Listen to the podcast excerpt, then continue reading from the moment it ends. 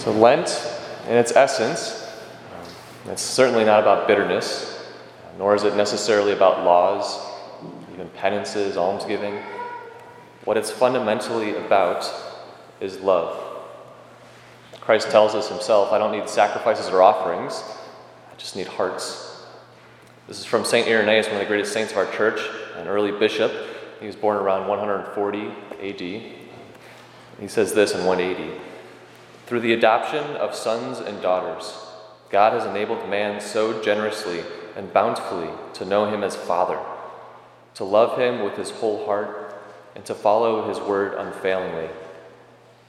So, Lent is about entering, re entering into this reality, this identity, uh, beloved sons and daughters of God, and just getting back to those basics. So, today I love these readings. The first one, hear from Exodus about those laws, not, not laws for law's sake, laws for keeping us and pushing us to the love of God. And then at the end, we hear of Jesus' cleansing of the temple in John chapter 2. I have a favorite line that kind of just pops out from each of these readings for me. From Exodus, it's, For I, the Lord your God, am a jealous God. And then from John, it says, Zeal for your house will consume me. And I love these two lines because I think they're authentically human. We both experience these things, and that's why the, the gospel, the authors of the Bible, wrote them down, so we could start to try to understand the mind and the heart of God. And so often our own souls, our hearts, we experience these similar emotions, just overcome with our passions and desires by just living and being human in the world. Sadness, suffering, happiness, joy, anger, desire, fear, hope. And then we can forget especially in our very overly puritanical, kind of Protestant worldly society, that our emotions and our passions are good. They are fundamentally good. And even more so, they could bring about even greater good if we treat them in the proper way. This is why when someone comes to confession, they come in, they confess, Oh, Father, I'm so angry. Okay, I'm kind of angry right now too for a separate reason, but anger is not a sin, right? Did it lead you to commit a sin, um, insofar as they're just naming an emotion. Emotions and their essence are not sinful. It's a part of who we are, just made in the image and likeness of God. And Jesus himself had all of the emotions. He was sad, he cried at the death of his friends. And today we even hear of, of his zeal, of we could call it righteous anger rising up within him. Emotions are just a description of what's happening in our hearts. And if we engage that, it could be a great good. But if we let that control us, it could bring about sin. And that's where sin comes in. So if anger, if it's leading us to gossip, to detraction, to perhaps even violence, then of course that's sinful. Even sadness, it could lead us to sloth.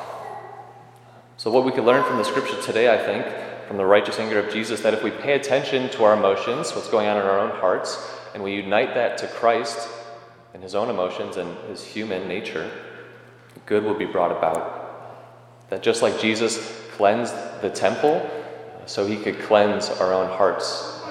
Because when we receive Jesus in the Eucharist, we become living, breathing, walking temples, walking tabernacles in the world as his beloved sons and daughters.